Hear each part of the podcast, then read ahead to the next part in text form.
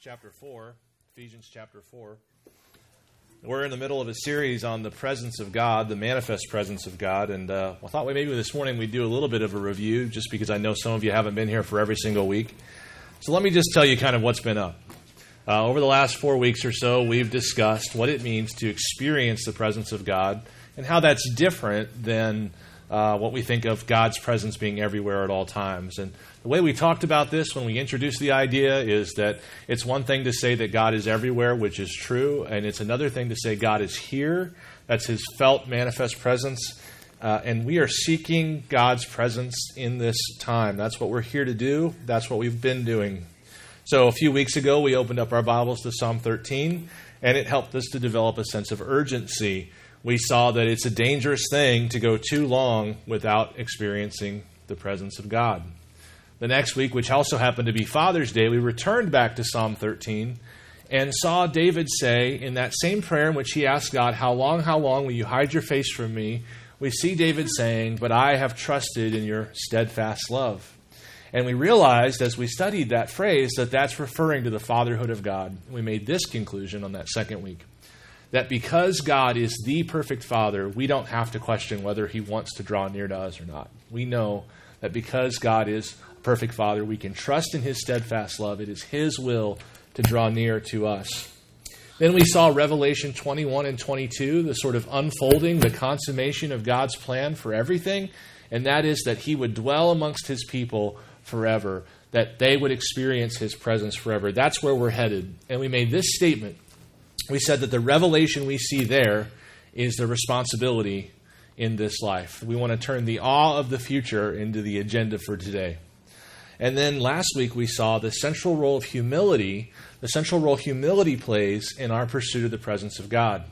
And I want to show you that again today by looking at Ephesians 4, chapter, uh, chapter 4, verse 1. And I want to talk a little bit about humility today, a little bit about unity, and a little bit about ministry. Next week, we'll talk more about ministry. This sermon is, in some respects, kind of a bridge sermon between last week's and this week's. We're starting to get practical. We're starting to ask, practically speaking, how do we pursue the presence of God? And Ephesians is so helpful for that because the first three chapters, that's what's talking about. The first three chapters are talking about the church being built up together to become a dwelling place for God. And then in chapter 4, Paul pivots and says, Now let me tell you how we do this. He says in verse 1, if you've got your Bibles open, I therefore, a prisoner for the Lord, urge you to walk in a manner worthy of the calling to which you've been called. Paul's saying, I urge you to walk in a manner worthy of the calling to which you've been called. And if we look back and study carefully and see the last several chapters, his conversation with the Ephesian church, we know what that calling is that calling is to be built up together into the dwelling place of God. That's the calling he's speaking of. And he's saying that there's a way to walk that is worthy of that calling. So, what's the very first practical thing he tells us to do? The very first practical thing he gives us to walk worthy of this calling. Well, the very first practical thing is in verse 2, and it says, with all humility and gentleness and patience bearing with one another in love. The plan is simple. We as a church, I'm speaking about this particular church, want to pursue the presence of the Lord together. We want to pursue God together. And we're asking, well, practically, what must we do to pursue Him? And the first thing Scripture gives us out of the book of Ephesians practically to do is to pursue humility. Now, let's think about all the reasons why pursuing humility would help us pursue God. There's some really obvious vertical reasons, like, for instance, you're not going to pursue God if you don't think you need Him. So humility tells you, I need God. I, am a creature. I, I'm not called to live this life independently. I need Him, and so I will seek Him. So there's one obvious reason there. But Paul is actually speaking here about the horizontal plane, about our relationship with one another. He's not talking only about our humility toward God, but actually our humility toward one another. Here's the important thing to take away from this section of the message we're called to walk together into God's presence, we're called to experience God together. That togetherness is a non negotiable. That togetherness is God's will. Well, how does humility help us to do that together? Well, honestly, friends, we couldn't do it together without humility. Here's the basic idea pride and the presence of God are incompatible. It's as simple as that. In our desire and our pursuit of the presence of God, the one thing that I can assure you will be a problem will be pride. It'll be a problem because it'll affect our relationship directly with God and how we see our need for God, but it'll also be a problem with how we relate to one another as we link arms and walk together to pursue Him. Honestly, if we're prideful, we won't link arms. We won't walk together. We won't walk in unity one with another into the presence of God. And that's what God wants us to do. That's the purpose to which we've been called. So, in order to walk in a manner worthy of the calling we've received, what's the calling? To live and walk in the presence of God. How do we do that? We put on humility. And then it says, uh, continuing in verse 2, with gentleness and patience, bearing with one another in love. Friends, it's so important that we understand that uh, what we we have a tendency, well, we have a tendency, but let me just make this personal. I have a tendency to say to God, God, what are you doing? Let me know what you're doing. Let me know what you want to do so I can take over and do it my way. Give me your plan so that I can take it over and do it my way. And what we need to understand in pursuing this high calling, pursuing the presence of the Lord, is that we will screw this up if we try to do it on our own. You know, when Paul says, with all humility and all gentleness, I think that's so important. When we get to these very big, pressing, eternal matters, it is easy to become impatient with one another. It is easy to say to become ungentle with one another. It's easy to look at the other person and say, that person's holding me back. Friends, there's this tendency we have. Anytime God gives us a leg up, we use that leg up to step on someone else. So God's revealed his will to us in the scriptures that we're supposed to pursue this presence of God. We're supposed to seek after God. Friends, that's a high calling. And one of the things your flesh will do with a high calling is use it to get leverage on everybody else. That's just a fact. When God gives you a deep, high calling, pride is knocking at the door. And so Paul is saying that you can't pursue the presence of God without true humility because you're called to do that together, and you won't be able to do that together if one of you thinks you're better than the other one, if one of you is looking down on the other one. So what he's really saying here is, is that because you're called to pursue the presence of God together, unity is key, and you can't have unity without humility, gentleness, patience, bearing with one another in love. Look at verse 3. Eager to maintain the unity of the Spirit in the bond of peace. You know, it's easy to read some things in Scripture and just sort of check out mentally and think, well, that's that's uh, that's I don't know what that means, but it sounds it sounds pretty simple. The unity of the Spirit. Boy, I'll tell you, that's a that's a loaded phrase there that you wouldn't want to just pass on. What does Paul mean when he says eager to maintain, verse 3, eager to maintain the unity of the Spirit in the bond of peace? I'm going to be honest with you. I'm not sure I know what the unity of the Spirit in the bond of peace is. I'll tell you this. Here's some things I've picked up on. Number one, I know where gentleness and patience come from because Galatians 6 tells me they are fruits of the Spirit. I know that there's some connection to what he's saying at the beginning to have gentleness and patience and also unity of the Spirit. I also know this, and I think this is probably the most important thing that I figured out it's easy to lose this. Look again at verse 3. Eager to maintain the unity of the Spirit in the bond of peace. Eager to maintain. What does maintain mean here? It means keep, guard. It means to be careful with. It means to hold. What does eager mean? It just means like zeal, like, like attentiveness, care, focus. Here's the thing I think I'm seeing in this phrase the unity of the Spirit that exists in a local church is fragile. It, it's something that can come or go. I, I look at my marriage and say, like, my marriage has never changed legal status, thank God. Right? We've been married for 22 years. That has never changed.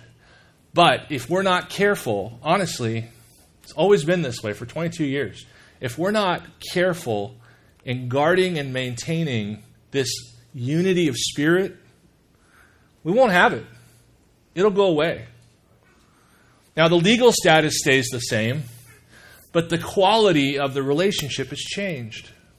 And here's what I want to posit to you. I think that we are uh, we need to be careful to remember that this unity of the spirit, this thing that we have where we all walk in the same direction together, linked arms, is something that will go away if we don't guard it. In fact, we might not even have right now and need to seek together to have. When he says eager to maintain, that sounds to me a lot like more like carrying an egg than a pillow. You know, like something fragile, something breakable, something that you have to guard, something that you have to care for. And I don't know whether this is whether we have that or not. All, I, all I'm saying is, is that that's going to be essential as we pursue the presence of God together. Here's one thing I think we often forget about. Our, the way we treat other people directly affects our experience of God. I know that sounds so simple that you think, well, heaven forbid we would ever forget that. But I'm telling you what, we forget that. We don't realize the extent to which our experience of God, our enjoyment of God, is connected to the way we view and treat other people. You know, there's a passage in 1 Peter that's always keyed me into this idea, and it's actually about husbands and wives. Let me read this verse to you 1 Peter 3 7. You husbands likewise live with your wives in an understanding way, as with a weaker vessel, since she is a woman and grant her honor as a fellow heir of the grace of life, so that your prayers may not be hindered. Did you hear that last phrase? So that your prayers may not be hindered. So the beginning of the passage says, You husbands likewise live with your wives in an understanding way, etc., etc., etc., so that your prayers may not be hindered. The implication is, is that men, we treat our wives poorly, our prayers, the quality of our experience with God, our prayers will actually be affected negatively. Now, you might think if you've just read this the first couple of times, well, that's kind of weird, but okay, God really loves ladies and he wants them to be treated well, and men are jerks, and okay, there's a connection. I see it. You might think, well, that's, that's a special deal. That what Peter is hinting at here is that this is a special relationship, and if you don't treat it well, it will affect your prayers. That's not what he's saying. He's actually saying that that's just one way that the way we treat others affects our experience with God. The very next section of the text, he says this, starting in verse 8. Finally, all of you have unity of mind, sympathy, brotherly love, a tender heart, and a humble mind. And he goes on and lists all these very specifics, and then it says at the very end, For the eyes of the Lord are on the righteous, and his ears are open to their prayer. What's the implication? The implication is, it's not just husbands and wives that have this weird thing where if they don't treat each other well, their prayers are affected. It's actually true throughout our relationship with God that the way we treat other people signals, affects our experience of God, with God, our, our, our experience of the presence of God. Friends, really, it's not that complicated. Jesus says that the whole prophets of the law hang on two commandments to love God with your whole being and what? to love your neighbor as yourself. Time and time again in the Old Testament, God says clearly, listen, you're seeking me, but you're treating people like garbage. And as long as those two things are happening, you'll not find me. I will not be where you want me to be. You will not experience me the way you want to experience me because of this. Let me read Isaiah 58, 6 through 10 to you. God is confronting the nation of Israel. They are seeking him earnestly quote unquote, earnestly through feast, through fasting. And he says this to them Is this not the fast I choose? To loose the bonds of wickedness, to undo the straps of the yoke, to let the oppressed go free, to break every yoke? Is it not to share your bread with the hungry and bring the homeless poor into your house? When you see the naked, to cover him, and not to hide yourself from your own flesh? Then shall your light break forth like the dawn, and your healing shall spring up speedily. Your righteousness shall go before you. The glory of the Lord shall be your rear guard. Then you shall call, and the Lord will answer. You shall cry, and he will say, Here I am. If you take away the yoke from your midst, the pointing of the finger, and speaking of wickedness, if you pour yourself out for the hungry and satisfy the desires of the afflicted, then shall your light rise in the darkness, and your gloom be as the noonday. God's making a very clear connection. The way we relate to other people is going to experience the reality of our experience with God. It's going to affect the reality of our experience with God. It's just thoroughly biblical. And so, what Paul's saying in Ephesians 4 is you need to be eager to maintain the unity of the Spirit and the bond of peace because that's the vehicle, that's the avenue, the conduit by which God will deliver the, the presence that you're seeking, the, the experience with God that you're seeking. God is not changed in his commitment to us. In the gospel, we stand in covenantal assurance that we are his. If we have put our faith in Christ, we are his, period. But the quality of that relationship is affected by the way we treat other people. So I feel like I've received so much positive feedback about this series, and so many people saying, I just yearn to experience God more fully. I don't want to become captive to my emotions. I don't want to become captive to my experience, but I also don't want to estrange emotion experience from my relationship with God. I'm called to love God with my whole being, and it's been a long time since I've really felt the presence of God. Not that that's the chief designation or the chief diagnostic, but it matters. I've gotten so much positive feedback saying, This is what I long for. And I feel like it's my job to tell you, well, then this is something you should look at. What's the status of your relationship with those around you? What's the status of your relationship with those that live in the neighborhood around this church? That live in the greater county area? That live in the greater city area? How are you treating your neighbor? Are you loving your neighbor as you love yourself? Because Jesus connects that command to the command to love him. And we see throughout Scripture that those two things are inseparable. And if you really think about it, all I'm saying is what I said earlier that pride and the presence of God are incompatible. Because why would you not treat someone as well as you treat yourself? Because you think you're a bigger deal than them, of course. Why would you withhold forgiveness, cling on to bitterness, hold people to a standard that you don't hold yourself to, point out wrongs and shortcomings, keep grudges? It's all pride, right? Pride is the enemy of unity, and we need unity to experience the presence of God. So that's one way that humility affects our pursuit of the presence of God. It affects our ability to love other people well. And if we can't love other people well, we will actually have trouble experiencing the presence of God. But there's another piece to this, and it has to do with unity. Remember in the introduction, I said there are really kind of two parts to this message. This is sort of a bridge between two different messages. The other piece has to do with ministry.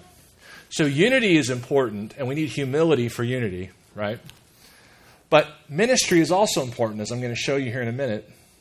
And you could probably kind of hear that language creeping through as I was talking about loving your neighbor, right? Ministry is also important, and you need humility for ministry too. And Paul makes that connection as he transitions through the text. So Paul says in verse 3, eager to maintain the unity of the Spirit and the bond of peace, and he makes this basic syllogism or this basic kind of argument. He's like, You've got to walk together to experience God, and you can't walk together unless you're unified. And then he kind of makes this, this summary statement in verse 4 There is one body and one spirit, just as you were called to one hope that belongs to your call one Lord, one faith, one baptism, one God and Father of all, who is over all and through all and in all. So God Paul is saying this separation, this relational estrangement, this, this sort of cliques, this, this refusal to love each other well, that is incompatible with, with the essence of our faith one Spirit, one Lord, one baptism. And then he transitions into this second area where, where humility is absolutely necessary, and that is ministry. Remember, the, we're asking, what do we do? We know what we want. What, what, what's God calling us to do? Pursue humility so that we can be unified, but also pursue humility in ministry. You'll see that in the next several verses. Verse 7 But grace was given to each one of us according to the measure of Christ's gift. Therefore, it says, When he ascended on high, he led a host of captives, and he gave gifts to men. In saying he ascended, what does it mean but that he had also descended into the lower regions, the earth? He who descended is the one who also ascended far above all heavens, that he might fill all things. And he gave the apostles, the prophets, the evangelists, the shepherds, and the teachers to equip the saints for the work of ministry, for building up the body of Christ, until we all attain to the unity of faith and the knowledge of the Son of God, to mature manhood, to the measure of the stature of the fullness of Christ, so that we may no longer be children, tossed to and fro by the waves, carried about by every wind of doctrine, by human cunning, by craftiness and deceitful schemes. Rather, speaking the truth in love, we are to grow up in every way into Him who is the head, into Christ, from whom the whole body, joined and held together by every joint with which it is equipped, when each part is working properly, makes the body grow so that it builds itself up in love. Paul transitions from using a building metaphor in the first section of Ephesians, where he talks about the church as a building, to talking about the church as a body in this section. What do those things have in common? These are two metaphors used, the, used for the church all over Scripture. What do those two things have in common? Well, it's a bunch of little things connected to make a big thing. Right? And what you'll see throughout the teaching on the church in Scripture is, is that we should all view ourselves as small and as important. Small, is, small and important. And only because of Christ are we important. But we see ourselves as part of something bigger. When Paul's referring to the church as a body or as a building, he's also saying not only that it's a group of small things made into a big thing, but it's a thing that's progressing to a finished state. So when he's using these metaphors, he's always talking about something reaching its maturity. In chapter 2, when he's referring to the church as a building, he says, built up together to be the dwelling place of God. Here he's talking about the body, and he's saying we're growing into maturity. These metaphors have that in common as well. That it's something that's growing up into something, and it'll reach this point where it's like done, like it's, it's arrived. And unlike the body, it'll just stay there. I wish we had just stayed at that point, you know, not started to degenerate again. Uh, so, so, so, Paul is saying that the church has this purpose of growing together. And what is it growing together into? The dwelling place of God. Okay, that's, that's the key piece to remember through all this. We're being built up into all these little pieces, where all these little pieces are being built up into this finished thing. And what is the finished thing?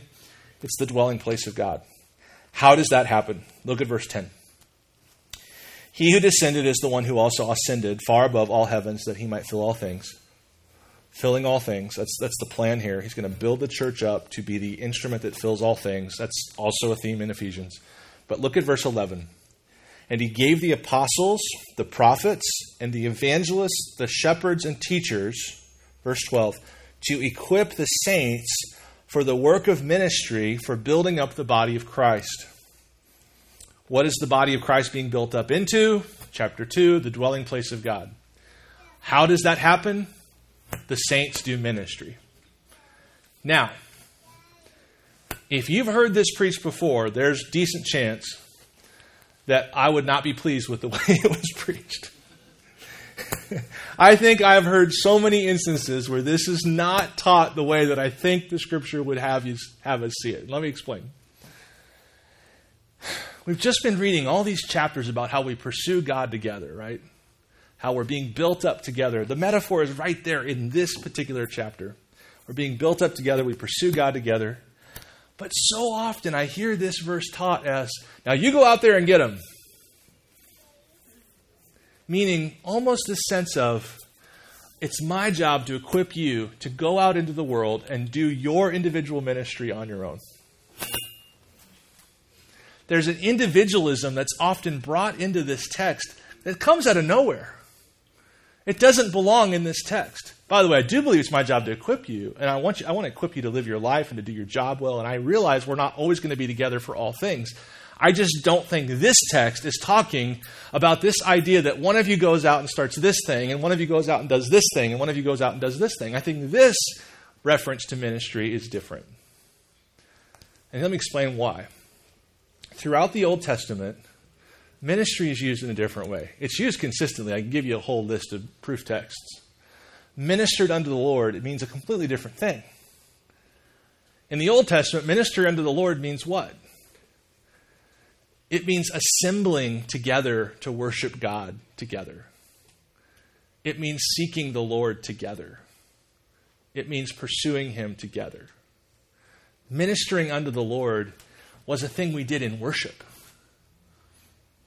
And I think what this text is actually teaching isn't that, that, that, that we should equip you so that you can all go out as lone agents into the world and do individual ministries, although God may call you to do that, and if He does, I want to help you. But this text, I think, is talking about a group of people assembled and equipped to minister unto the Lord in worship. I think that's what this is talking about. And let me explain why. Throughout Scripture, we see that God has given a handful, more than a handful, of consistent practices that the church is supposed to undertake every time it gathers.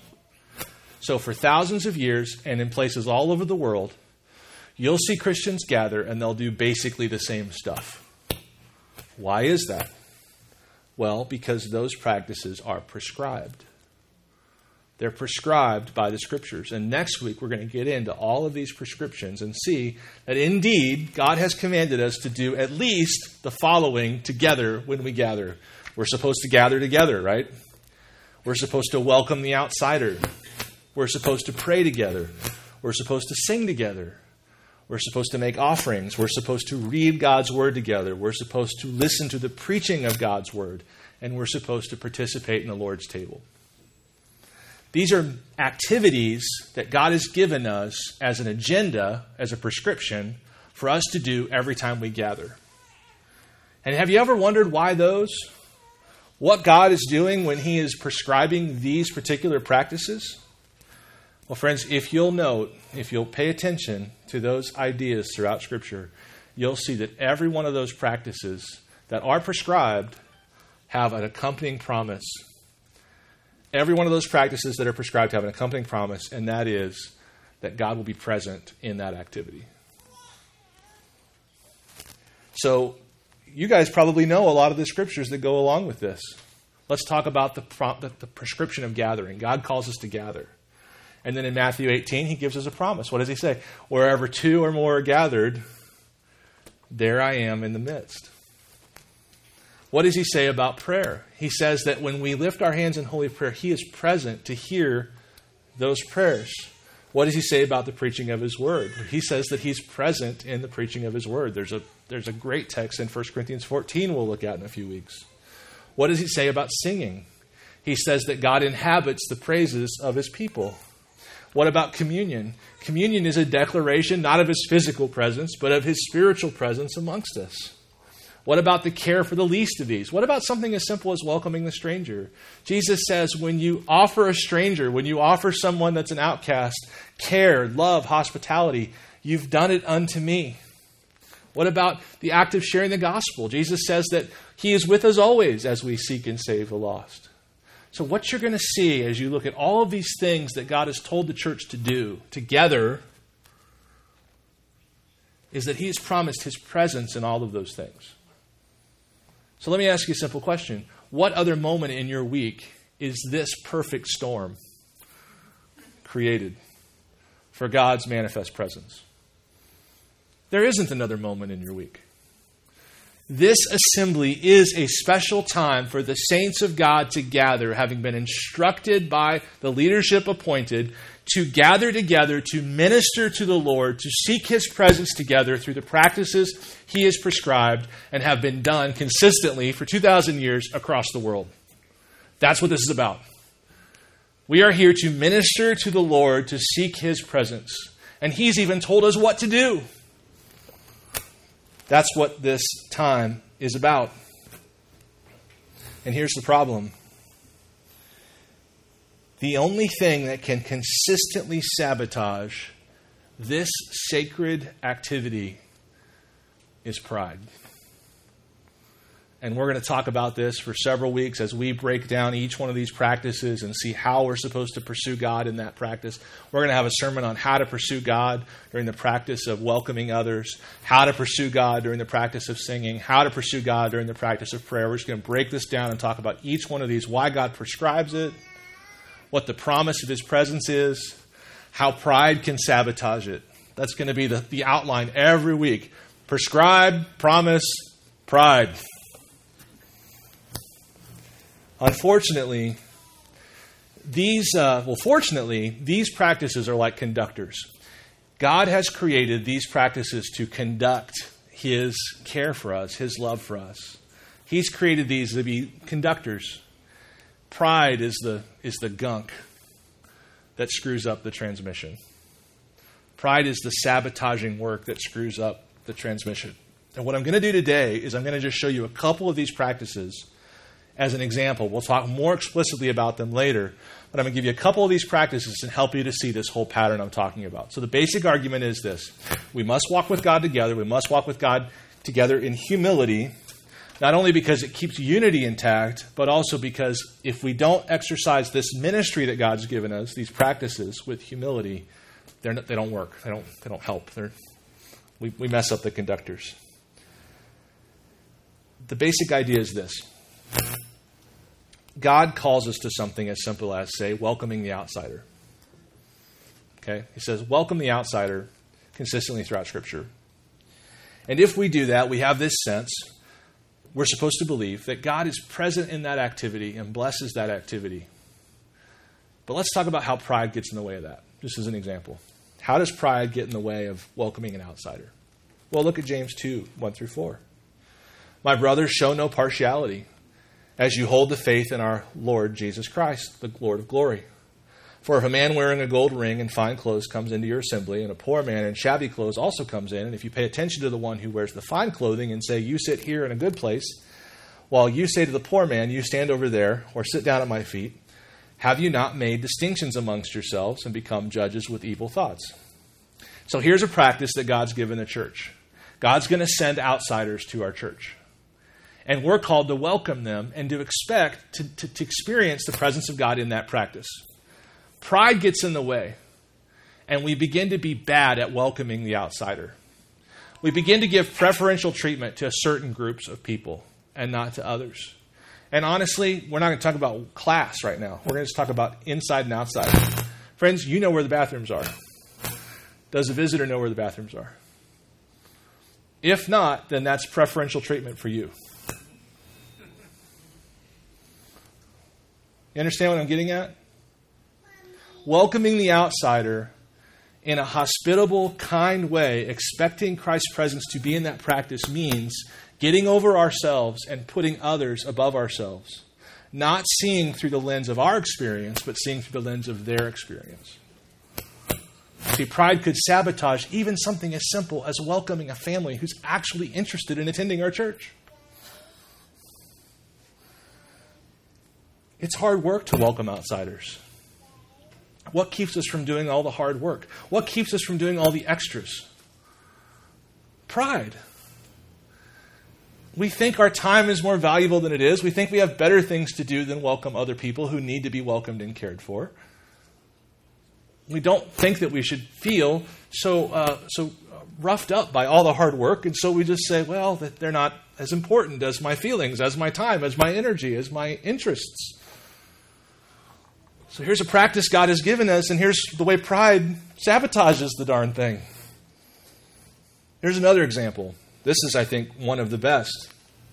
Prophecy in tongues is mentioned in 1 Corinthians 11 through 14. And that passage shows that this church was massively disordered. And that disorder was breaking up something that God had given the church as a declaration of his presence. Well, when you look deeper into why, why, is, why is the Corinthian church so disordered? Well, Paul says it's because each of you comes with your own thing, and you all want to do your own thing. So that the worship service is this carnival with, well, like less organized than a carnival, like an anarchist carnival, where everybody's just doing their own thing. And Paul makes the explicit point, which we'll talk about in a few weeks. When that happens, The outsider comes in is just confused. They're not served at all.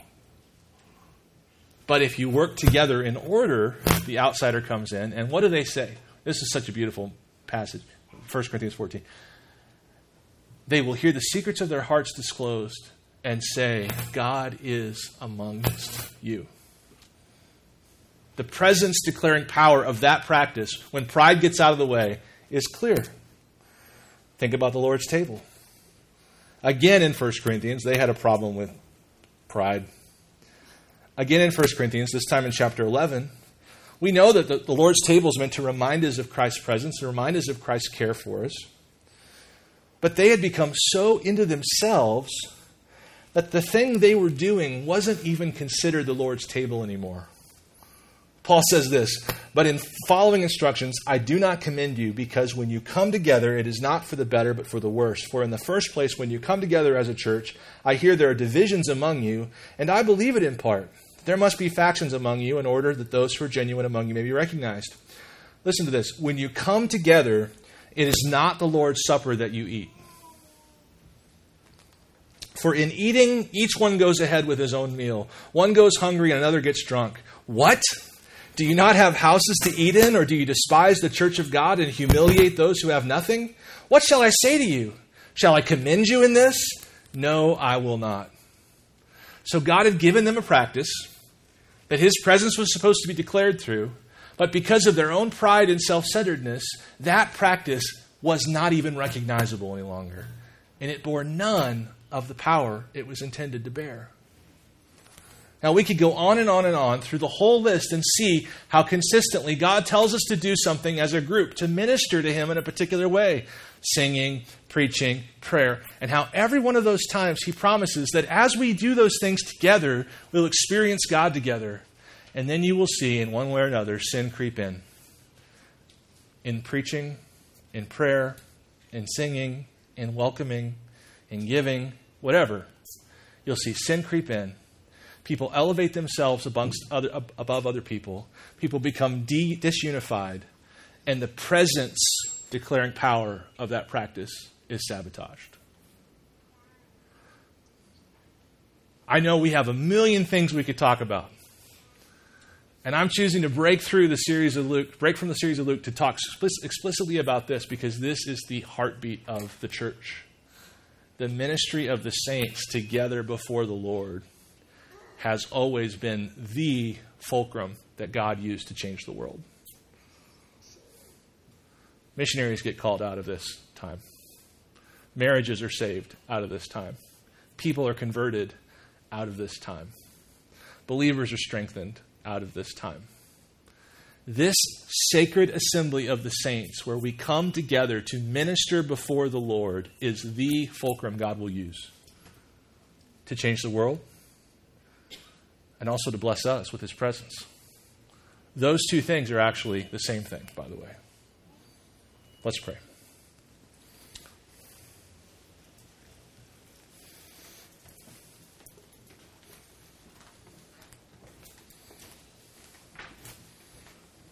Lord, as we launch into this second half of this series and begin to talk about these practical ministries you've called us to together, I pray that you would give us a sense of unity.